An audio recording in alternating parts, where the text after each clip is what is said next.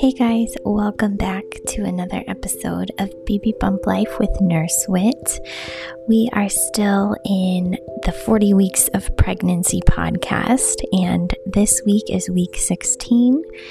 And right now, your sweet little baby is the size of an avocado or an apple. Um, just to give you a rough idea about how big your sweet little baby is. And if you're at week 16 and following along with this podcast, you are now done with four months, so only five more to go. Um, almost halfway there. So that's pretty exciting. Um, by 16 weeks, what can your baby do? So, by now, your baby can hear sounds. So, don't think it's silly to be talking to your baby, or if your significant other wants to talk to your belly to talk to baby. I can tell you that they do recognize those voices when they're born. Um, I've shared this in other podcasts before, but it always kind of gives me the chills to see when these sweet little babies come out and they're crying for the nurses and and or the doctors and their mom or dad says something to them and they calm down and they listen because it's a familiar voice and they recognize that. So um, don't think it's silly if you or your partner want to talk to baby. Um, also, around this time, babies' external genitals are able to be seen on ultrasound. So, by now, you should be able to know what you're having.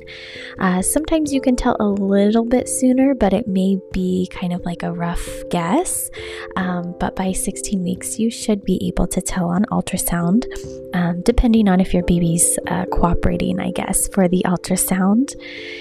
And uh, right now, you may notice that it's kind of harder to hide your pregnancy if you've been able to um, hide it for a little while um, because by now your uterus is actually growing at the same pace as baby so which is pretty fast at this point. So just going to continue to get a little bit bigger um, as the weeks go by here. So um, another couple of things here for mamas things you might be feeling. If you you may have already been struggling with this but if you're starting to notice any um, constipation start paying attention to your diet uh, making sure that you are making healthy choices and drinking lots of water. Remember you're supposed to be drinking that gallon of water per day.